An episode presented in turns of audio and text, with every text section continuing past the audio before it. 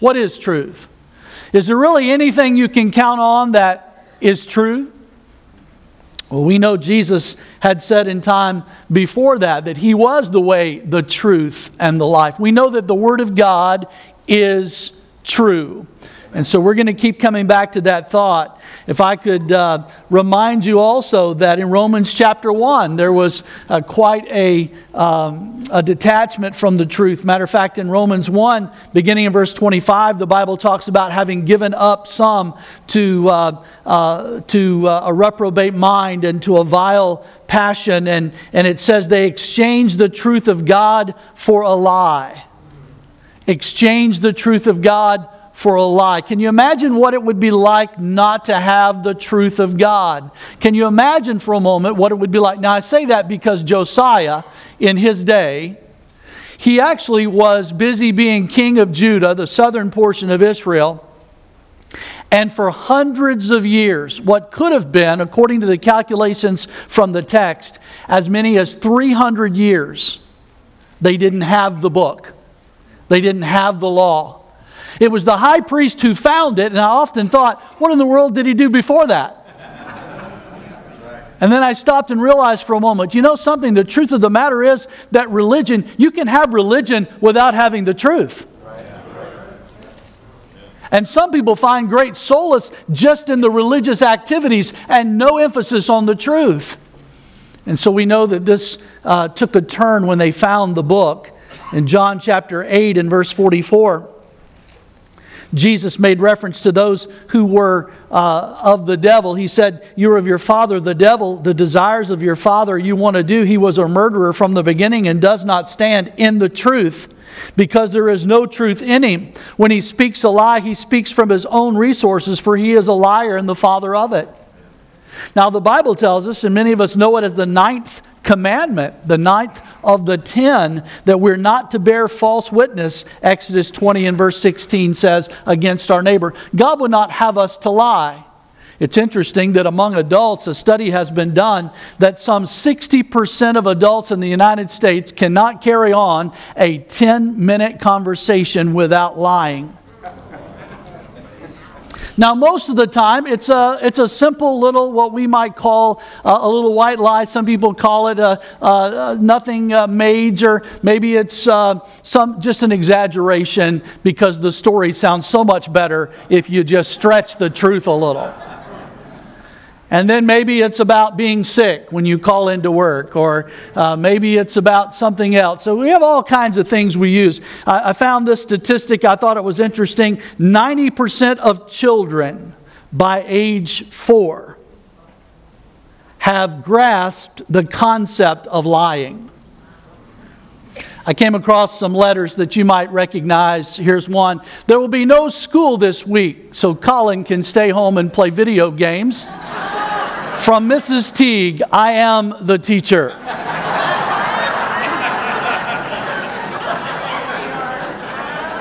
There's another one here. Uh, Mrs. Clifton. Ronnie can bring his uh, PlayStation, I guess that's what that is, isn't that right? PSP to class all the time he wants to. He has my permission. I am his mom, and what I say goes. Ronnie's mom.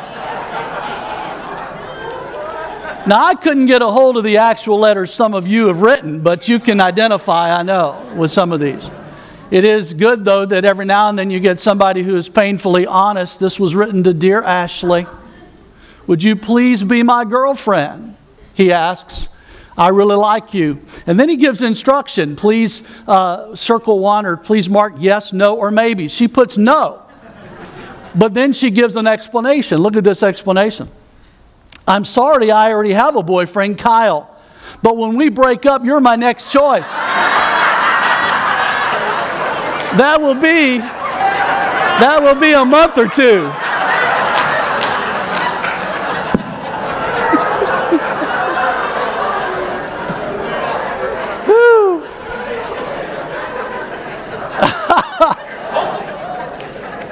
Uh, well, at least she was honest. Can I get an amen? That's hilarious. Just so funny. I heard something this past week. I read, uh, I read that, that now in our school systems, people are working to develop classes to help young people be able to recognize the difference between fake news and the actual thing. Classes. The reason for it is because fake news, with social media the way it is, when, fakes, when fake news comes across, they're repeating it. And I mean, it's an epidemic, and people are getting all kinds. It's flooding the world with false information. So now they're asking people to stop and think before they Snapchat it or before they, uh, they send it out on social media and, and, and answer a few things. Take a look to see whether the context is accurate or not. Try to be somewhat of a, uh, of a responsible person instead of passing on the fake news. And in our world today, there's a plethora of fake news. Would you agree? It's everywhere. So it's comforting when we come back to the fact that the Bible tells us that it is reliable, that it is truth. It is truth. Matter of fact, Paul wrote to Timothy and he said in 2 Timothy 3, verse 16, all scripture is given by inspiration of God. Now, that word inspiration, you've heard it before, many of you. It means God breathed. That God gave it, He breathed it. Man wrote it down. Yes, they were instruments in the hand of God, but it's God's word. And it is profitable, the Bible says, for doctrine, for reproof, for correction, for instruction in righteousness. The psalmist said it this way in Psalm 119 in verse 160 The entirety of your word is truth. He said, and every one of your righteous judgments endures forever. Now, the story that we're about to read actually takes place about 640 years before the birth of Christ. So I want you to, to start with me kind of processing the time frame. 640 years before Christ, Josiah comes to reign. The Bible tells us in verse 1 Josiah was eight years old when he became king. His father had been assassinated. He is the 15th king of the southern kingdom known as Judah. Now, let me back up a little bit with you and give you the full picture. When Israel first received a king, his name was Saul. Do you remember him? Say, I remember. After Saul came David. Now, David plays an important role. We're going to read of him in just a moment. And then after David came his son, Solomon. Solomon built the temple that we're going to read about also in just a moment. Now, the temple was built, uh, oh, back uh, 300 years or so before what we're about to read. Give you an idea of, of the building itself. It hasn't been destroyed yet by Nebuchadnezzar. That's coming if you know your Old Testament history. Now, although Josiah, well, let me back up. Uh, so, Solomon, at his death, as part of the judgment on Solomon, because he had a divided heart, think of it this way David had a united kingdom because he was of singleness of heart. He loved God. He was a man who was after the heart of God. And then we have Solomon, who had a divided heart. And as a result of the divided heart, because he loved many women, and those women took his heart away from the true and living God, and he built all kinds of places for them to worship their gods in. And so, from a divided heart, the kingdom then divided. So you have the northern kingdom known as Israel. Ten tribes made up that northern kingdom, and they had Samaria as their capital. They have since come under the leadership and ruling of Assyria by the time we find this that we're reading now. In the southern kingdom, two of the tribes remained Judah and Benjamin.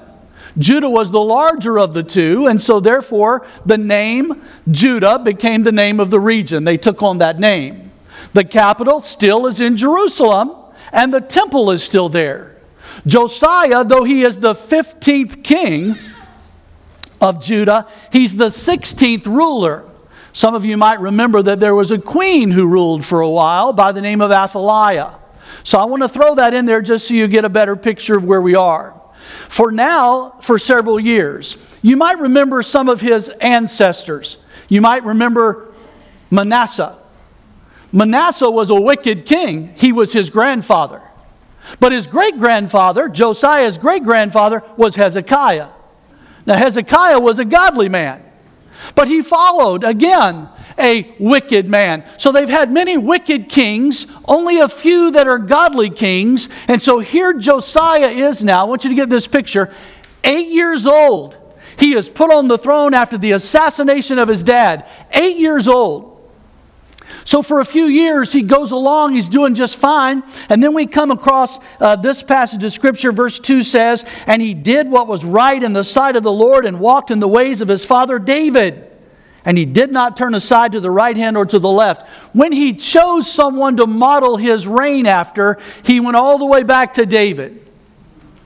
Now, this is significant because we find in the next few verses what he does. Look at what it says, verse 3. For in the eighth year of his reign, now, if he came to the throne when he was eight years old, eight years later, he's a teenager around the age of 16. Can I get it? That's right? The Bible says, in the eighth year of his reign, while he was still young, he began to seek the God of his father David. Now, let me pause a moment. This is very important. Here Josiah is as a young man. He makes up his mind. And young people, listen to me. This is important. And, I know many of them are out on the bus, but we got a lot of them right here in our service too. And so let me, let me remind you that, that the decision must be made to follow the Lord. And so, so Josiah says, You know something? I have heard of the way David loved God and the way God loved David. And that's what I want in my life. He said, I'm going to seek the Lord the way David sought the Lord. Now, this is the beginning of something wonderful in Josiah's life. We're going to come back to that. But uh, if you keep reading, the next few verses basically deal with how he began to clean up the land. He went from city to city in the 12th year of his reign. He's 20 years old, and he's leading in this, in this uh, renewal of the land. He goes in, he tears down all those false idols and those altars, and he says, No more. It's not going to happen under my reign. We're going to serve God. And then uh, we come to verse number 8. Look at verse 8. In the 18th year, of his reign. When he had purged the land and the temple, he sent Shaphan, the son of Azaliah, Maaseiah, the governor of the city, and jo- Joah, the son of Jehoahaz, the recorder, to repair the house of the Lord his God. Now, now listen, this is going to play a role in just a little bit. First, he prepares his heart, and now he's preparing the house. He prepares his heart to seek the Lord, and now he is focusing on the house of the Lord. Many of you know the story. Many of you know he began to, to gather funds and he would raise money. And, and, and he was raising money for the repair of the house of God. It had been in disarray, it was a horrible circumstance. Matter of fact, if you keep reading, you find out they gave the money, verse 11, they gave it to the craftsmen and to the builders to buy hewn stone and timber for beams and to floor the houses, now notice this phrase, which the kings of Judah had destroyed. The kings of Judah. You go back a few years and you find that uh, Shishak, the king of Egypt, comes in uh, right after the kingdom was divided and uh, uh, Solomon's son was on the throne. You find that, that the king of Egypt marches in, and you know what the king of Egypt decides? I want all of the treasures out of the house of God. And if you know anything at all about Solomon's temple, you know it was decked out, man. Gold was everywhere. I want it all. And so he began to rob the temple. He took from God the things that were dedicated to God. Now, as this repair was being made, verse 14, look at verse 14, 2 Chronicles 34. Stay with me now. If you're with me, say, I'm still there. Still there. All right. Now, when they brought out the money that was brought into the house of the Lord, Hilkiah the priest found the book of the law of the Lord given by Moses. He found the book. He found the book. Now, this is interesting. He finds it, he reads it, he gives it to Shaphan. Shaphan reads it, he comes and gives it to the king. And the king in verse 29 gathers all of the rulers together, all of the people together. He reads it in the hearing of them, uh, in, in their ears, the Bible says in verse 30. And, and then they make a covenant to stand on the things that God has said. So, so, with that story in mind, let me do this with you. Let's go back now and answer three very important questions for the sake of our study today, okay? Question number one, you want to write it down, uh, make sure it's part of your notes. How was the truth discarded? How was the truth discarded? What happened? When they found the book, what had happened to the book? And what book exactly are we talking about? Well, the Bible calls it, and we just re referred to it as the book of the law of the Lord given by Moses. The book of the law of the Lord given by Moses. John Gill is one of my favorite commentators that I like to read. Some of you may not know who he is. He actually pastored the church that Charles Spurgeon ended up pastoring long before Spurgeon. And John Gill makes a comment about this passage. He says this He believes that these are the first five books of the Bible known as the Pentateuch, or the book of the law. It's possible that that's exactly what we're dealing with. He goes further and says he believed that this book that they found was actually autographed by Moses, that the terminology used wasn't just that he wrote it, but that it was given to them by Moses, that he wrote it down and gave it to them. So this is an original Pentateuch, is what this is. Now, most believe that. Some say it's probably the book of Deuteronomy. But regardless of what you believe, one or the other of those, you have to agree it's the Word of God. It's the word that God had given. And in giving of that word, there was instruction about how to live. There was instruction about how to worship. There was instruction about what God was like and how you needed to respond to Him and to His word. All of this was there for them, but it had been discarded, it had been hidden. One commentator paints the picture of as they were repairing holes as the temple was left to decay Keep in mind now, this building is about 300 years old when this is happening. 300 years old. This thing, man, is in, in disarray, and they've not cared for it. And so some believe that they have taken this book and they have hid it away somewhere, maybe in one of the holes in the walls, and as they're repairing, they come across it. Why wasn't it found earlier? What happened that it would be hidden the way that it is? Why didn't somebody just stumble? How do you lose an original writing from Moses? Amen? Well, I tell you what I believe happened. If you study history uh, concerning this, and it's an interesting point that we need to make, uh, it has been said, author George uh, Santayana made this statement Those who cannot remember the past are condemned to repeat it. It would be fair to say that history is a tremendous teacher if we will learn from it. Would you agree? If you go back into the history, here's what you're going to find. You're going to find that people like this uh, Shishak, king of Egypt, in Second Chronicles 12, he comes in to this area and he wants uh, the treasures uh, that, that belong to the Lord. I'll begin reading verse 1, Second Chronicles chapter 12. Now it came to pass when Rehoboam had established the kingdom and had strengthened himself that he forsook the law of the Lord and all Israel along with him. Now, now this is interesting because when the Lord is for forsaken, the Word of God and the house of God becomes discarded. But when your relationship is right with the Lord, Josiah, in getting right with the Lord, he decides to bring back the house of worship the way it ought to be. They're connected. Would you agree? So Rehoboam turns away from God and all of Israel went along with that. Verse 9 says of the same chapter So Shishak, king of Egypt, came up against Jerusalem and took away the treasures of the house of the Lord and the treasures of the king's house. He took everything, the Bible says. He also carried away the gold shields which Solomon had made. Then King Rehoboam made bronze shields in their place and committed them to the hands of the captains of the guard who guarded the doorway of the king's house. Can I share it with you this way?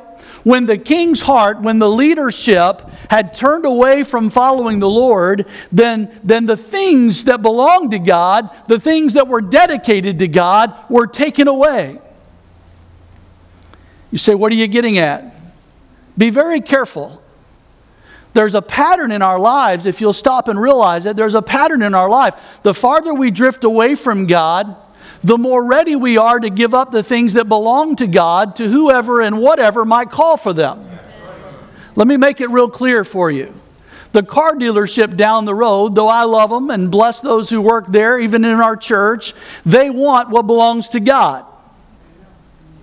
And they'll convince you to buy their vehicle, even at the cost of giving what it is that belongs to God. The vacation resort, nothing wrong with the vacation resort, but they want what belongs to God. Matter of fact, if you're not careful, you'll take those things that are supposed to be dedicated to the cause of God and to the house of God, and you will use them somewhere else for whatever other reason makes itself available to you. If you'll let them, they'll take it.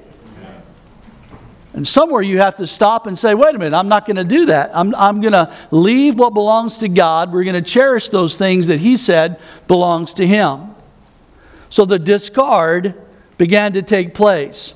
It's interesting that there seems to be a bit of a pattern uh, that I think we could follow today. If you'll, if you'll follow with me a moment, I'm going to give you just four quick steps that tend to lead to the discarding of the truth. The first one, a matter of fact, they'll all four come up on the PowerPoint for you if you want to write them down. The first one we're going to call annoyance. Now, what do I mean by annoyance? Well, that's when the Word of God becomes annoying in that we get convicted. Now, I'm not going to ask for a raise of hands about how many people here enjoy conviction. I'm going to assume that many of us understand the need for it, but that nobody here really enjoys it. And the truth of the matter is, we reach a place sometimes in our life where we say, you know what? If that book is going to tell me what I'm doing is wrong, I simply won't listen to that book. And we get annoyed. Don't tell me I'm wrong. What I want to hear is I'm doing what's right. What I want to listen, anybody comes to you and they're critical of you, do you not sometimes think, I mean, come on, do you not think, you know, ha- have you noticed what I did do? Have you noticed that I did something right? We think that way because we'd rather hear what we're doing right than we would hearing what we're doing wrong. Now, I understand some of us don't feel like we've been to church unless we get beat up really bad. I understand that. but that's not the way it is, is it? God will reach down and love you, and the conviction of the Holy Spirit is different than the guilt of the devil. The guilt of the devil, he comes on you and he will let you just wallow in it and you feel miserable. He will never offer you any kind of solution, but the Holy Spirit, when he brings conviction, he tells you exactly how to get that thing right. Amen. Always has a solution. Always. So here we are in a state of if conviction causes confrontation of my sin, I simply am annoyed by that, and so I will, number two on the list, I will avoid that. I will avoid that. I think uh, perhaps nowhere is it plainer than when you study the life of Jeremiah. Do you find a group of people who say, Don't you come over here with that stuff from your God? Don't you bring me that? Don't you do that. And we'll take that. And they burned it up because they did not want to hear what God had to say. So be very careful. The first step is annoyance. The second step is I'll just avoid it. I just won't go. Many people today, they don't go to church because somewhere in church they might get convicted and they don't want to be convicted. I don't want to hear what I'm doing wrong. I'd rather hear what I'm doing right. And so, believe it or not, it is a form of discarding the word. We'll take that book that tells us what we ought to be doing and we'll sit it over here in a hole somewhere in the temple wall and we'll just leave it there. And then arrogance takes place. Arrogance is a matter of pride, but pride doesn't begin with the letter A, and I had to have them alliterated for you. arrogance. Arrogance says, you know what? I did everything that I've got. It's because of me. it's, it's everything I've got. It's because I, I am what I am. And I did this. It's all me. And then there becomes this lack of dependency on God and this sense of, you did it all. No gratefulness, no gratitude toward God, not recognizing were it not for God, you would have nothing. And then there's that abandonment. Once you reach that stage, I do not like the annoyance. It bothers me. I want to avoid that. You know, after all, it is everything that I have done and I've accomplished. Then it's a matter of, I don't need that. You, you will find people today, and maybe even some who have wandered into our church doors this morning, or maybe they're even watching online. I don't know. But most, mo- you will find people today who have this opinion I don't need that. You talk to me about going to church, I don't need that. You talk to me about what the Bible says, I don't need that.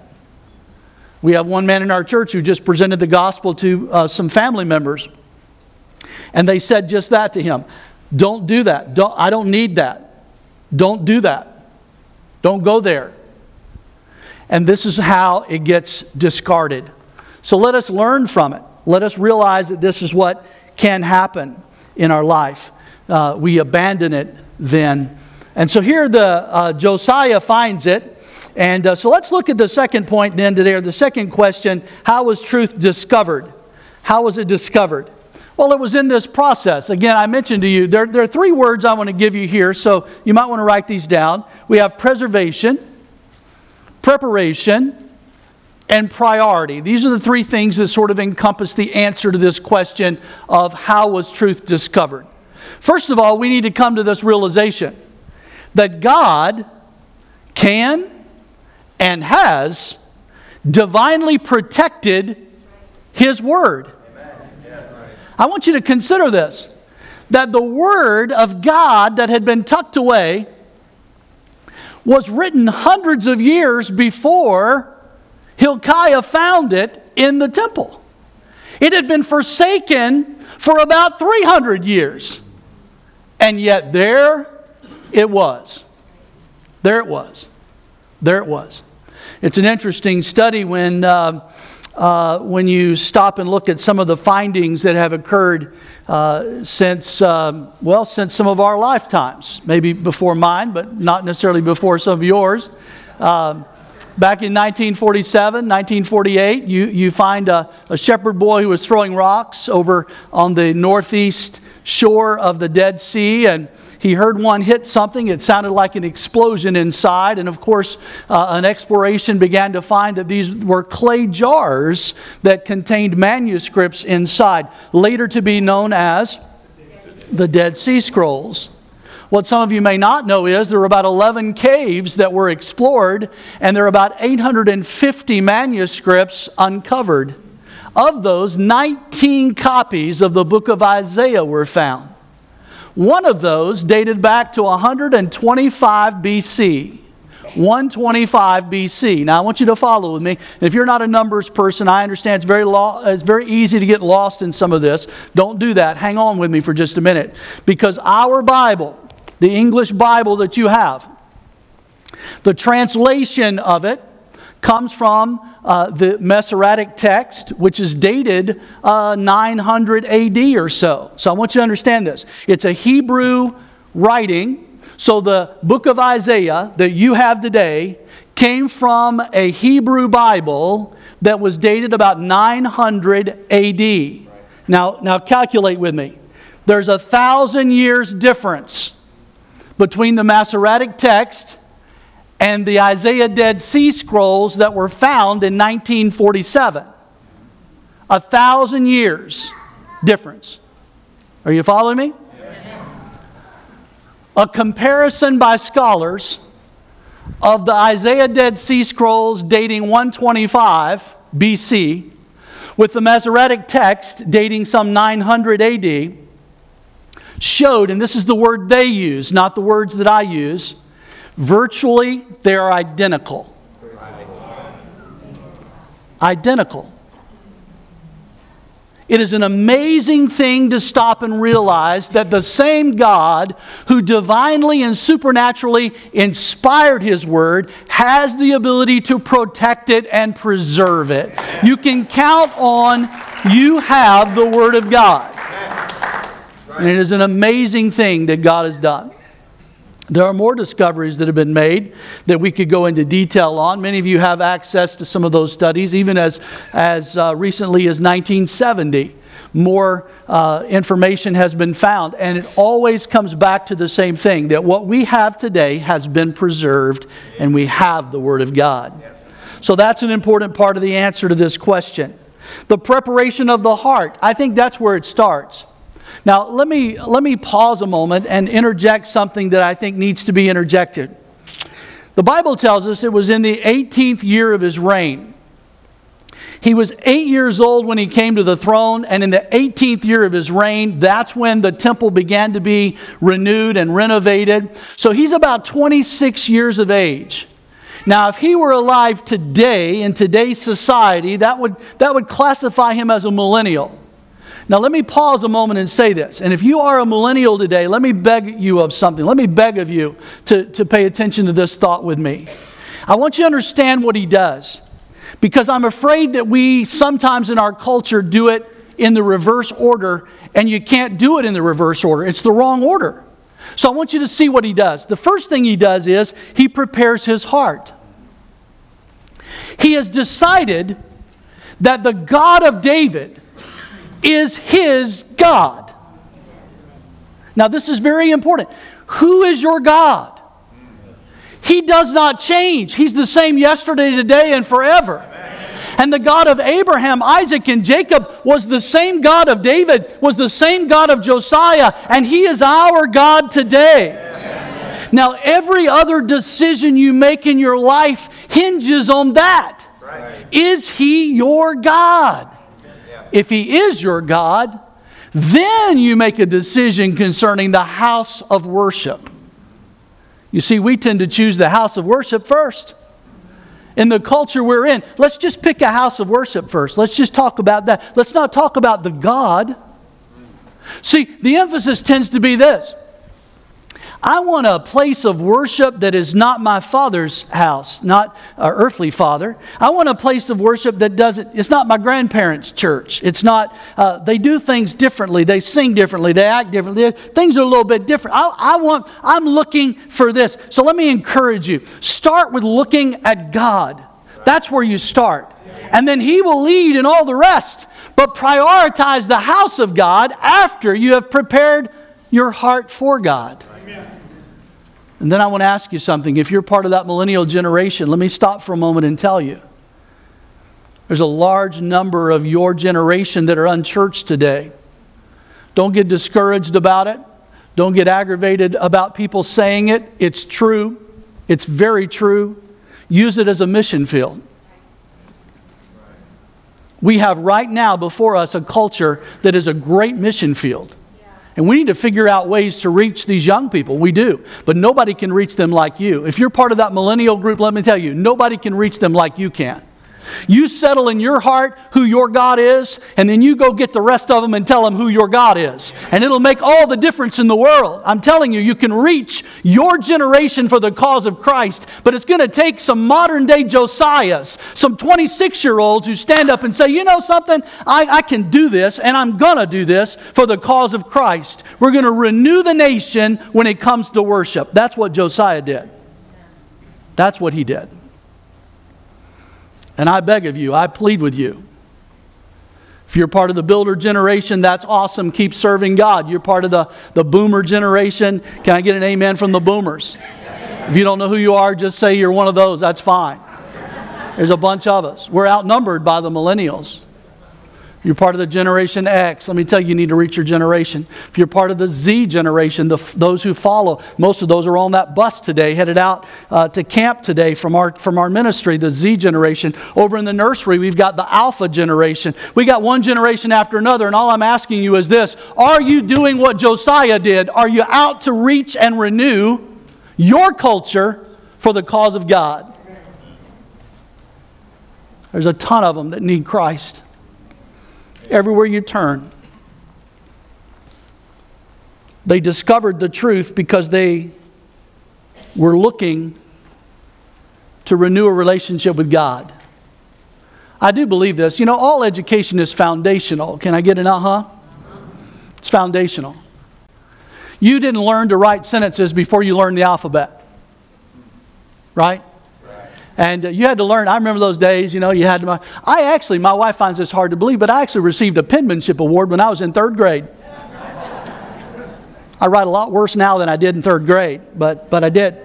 And I remember, I remember trying to make those, those letters and, and, and do and, and, and, and craft that. And, but the idea is this that education is foundational. So let me ask you this question today. Why in the world should God give you his truth if you will not seek it to begin with? If you'll not want a relationship with him, why should he share anything with you?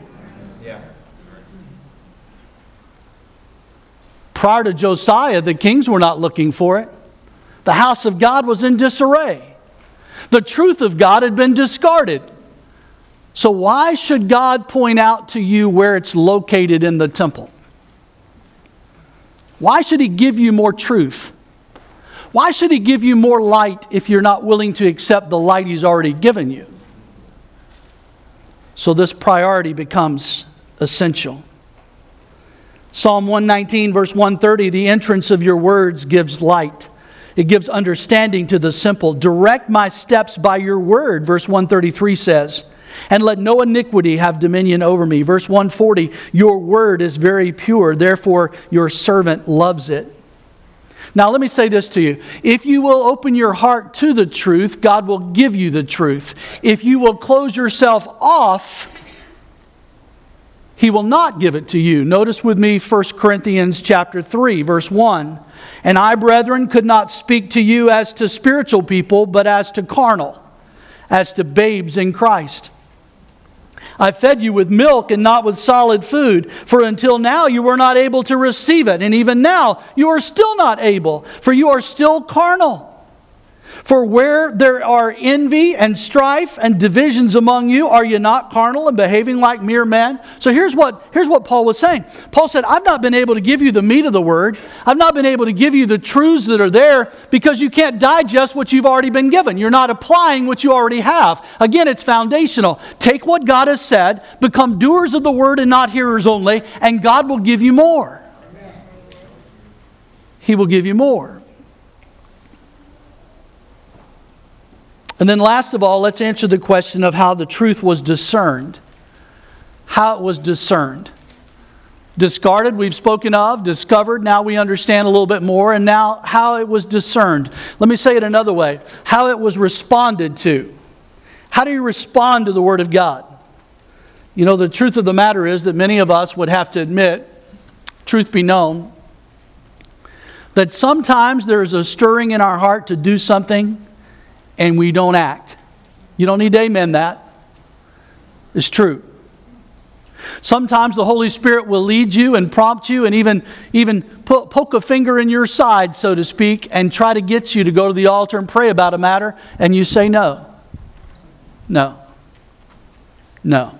This is not a message on the quenching of the Holy Spirit, but let me just say to you that, that the question arises as to how you respond to the Word of God. When God speaks, how do you listen to it? How do you respond to it? Let me share with you what Josiah does. It's interesting in verse 19 of our text, Second Chronicles 34. If you're there, say, I'm there. Thus it happened when the king heard the words of the law that he tore his clothes.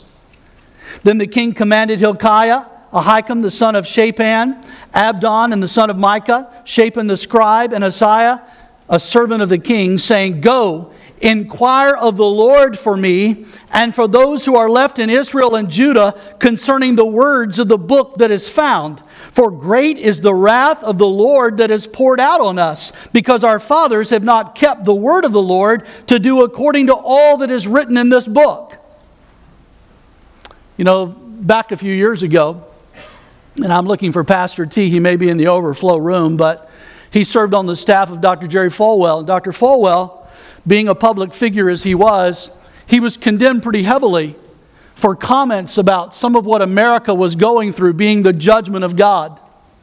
And maybe you've heard some remarks like that where somebody will stand up and say, you know something? Some of the problems that we're encountering right now maybe are the judgments of God. Maybe they're because we're not obeying God, not turning our hearts toward God. Now, there are a lot of people who get aggravated at that, and a lot of people get frustrated with that. Can I tell you that that's exactly what Josiah is saying? Josiah said, you know something? I've heard the words of the book, and the words of the book indicate to me that we're not having the blessings of God because we're not doing what God said do. It's not that complicated.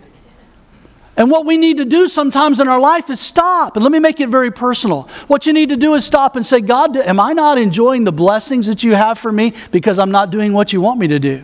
What about my family, God? Are we not enjoying the blessings of God because we're not yet acting on some of that that we know we need to act on? What about as a church?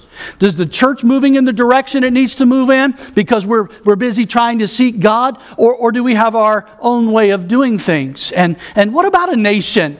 Is our nation enjoying? Don't misunderstand me. I know that we're blessed, and we can always say we are greatly blessed, and we are the greatest nation on the face of the earth. But let me tell you something the truth of the matter is, we could be a whole lot more blessed if we'd be a whole lot more obedient. Amen. Amen?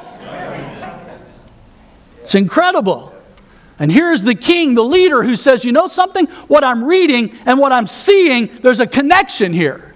Amen. So then he does something.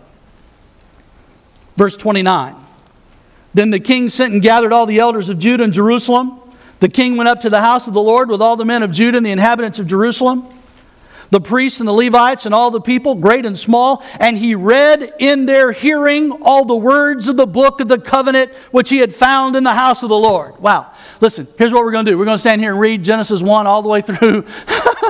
yeah. Oh, wait a minute, preacher. I got dinner coming up.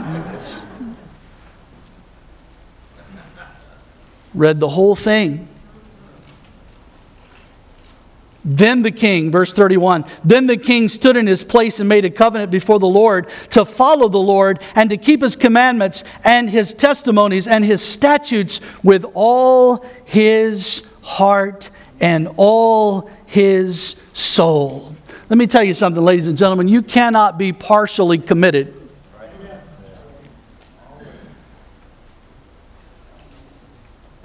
Either you're committed or you're not.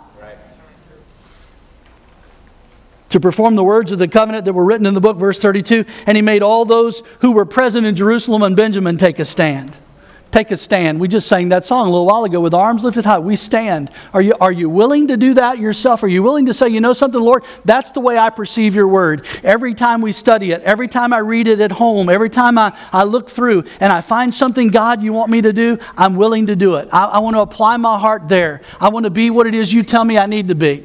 Now, now, I understand we can't be perfect. I understand that. But there are times in our life where we just need to say, God, you know, I'm open to your word. I want to know what you have to say, and I want to be obedient to you. I want the blessings you have that go along with the obedience. One of my favorite passages of Scripture is Samuel as a child. Samuel as a child was in the temple with Eli. Remember the story? He woke up in the night because he heard his name and he thought Eli had called him that great spiritual man Eli, it took him three times before he realized it was probably God, not him. Finally, he told Samuel that. So the next time he said, Samuel, when you hear it another time, you say, Speak, Lord, for your servant is listening. So the Bible tells us that's what Samuel did. Speak, Lord, for your servant is listening. Now, the Bible is an incredible thing. It tells us in Hebrews chapter 4, verse number 12 For the word of God is living and powerful yes. and sharper than any two edged sword, piercing even to the division of soul and spirit and of joints and marrow, and is a discerner of the thoughts and intents of the heart. So when the word of God is taught, when it is read, when it is preached, when it is studied, when you hear it, it will do something to us, in us and so I beg of you, be somebody who discerns the word to the point that when God speaks, be willing to say, like Samuel, I'm listening. I'm listening. If I could encourage you today to spend a moment in prayer and maybe just renew your own commitment. Something interesting happens, and I got to mention this before I close. Toward the end of this, as a matter of fact, the next chapter, Josiah says we're going to observe the Passover.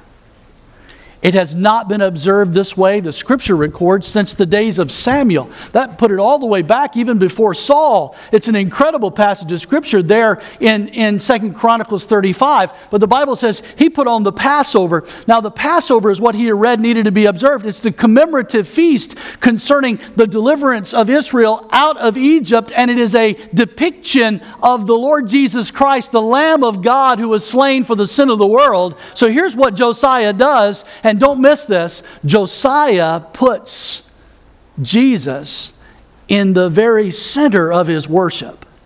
Amen. He's in the middle of the plan to renew the nation. So keep Jesus in the focal point. That's what he does. And I ask you today, as we bow for a word of prayer, to make a personal commitment. But also, let me mention to you that along this altar today, we have some green bracelets. These bracelets have names on them, and these are names of the youth that are now on their way to Word of Life camp and the counselors that have gone with them. And we're asking you to pick up one or two and wear them all week long. And every time you see them, think about them and pray for them that God will do a work in their life. And so I would ask you to do two things today during the invitation time. One is to come and pick up a bracelet as the Lord leads you. The other is to just kneel and pray and renew your own commitment to God and to His Word. Maybe your prayer today would sound something as simple as Samuel's prayer was Speak, Lord. I'm listening. I'm listening. Would you pray with me? Father, we come to you today and we ask you, Lord, to bless this time. Father, we've talked about a lot of different things, some of it historical, some of it even modern day. So, God, we lift up to you this great church and each individual that's here, Lord. I pray, raise up the Josiahs of today that will reach this generation.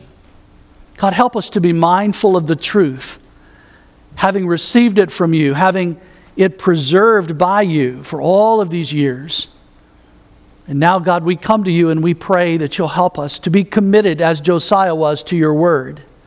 Help us, Lord, to hear it, to learn it, to hide it in our hearts, to obey it, to live by it. May we renew our commitment to you, Lord. May our hearts be prepared first. And then may you bless this wonderful place of worship in such a way as has never been blessed even before. We lift up to you the young people that are on their way to camp. And as we begin to take their bracelets and wrap them around our wrists, God, we pray that you will do a work in their hearts. That the Holy Spirit will be powerful and personal all this week at camp. Lord, let us see souls saved and let us see young people who, as Josiah at age 16, stood up and said, I'm going to serve God. Let us see our youth come back on fire to serve you. God, raise up that generation out of this work. God bless in Jesus' name. While heads are bowed and eyes are closed, the invitation is open. If you'd like to come and pray, you do so. If you'd like to pick up a bracelet and pray for that person, would you stand with me, please, all who are able? May God bless you.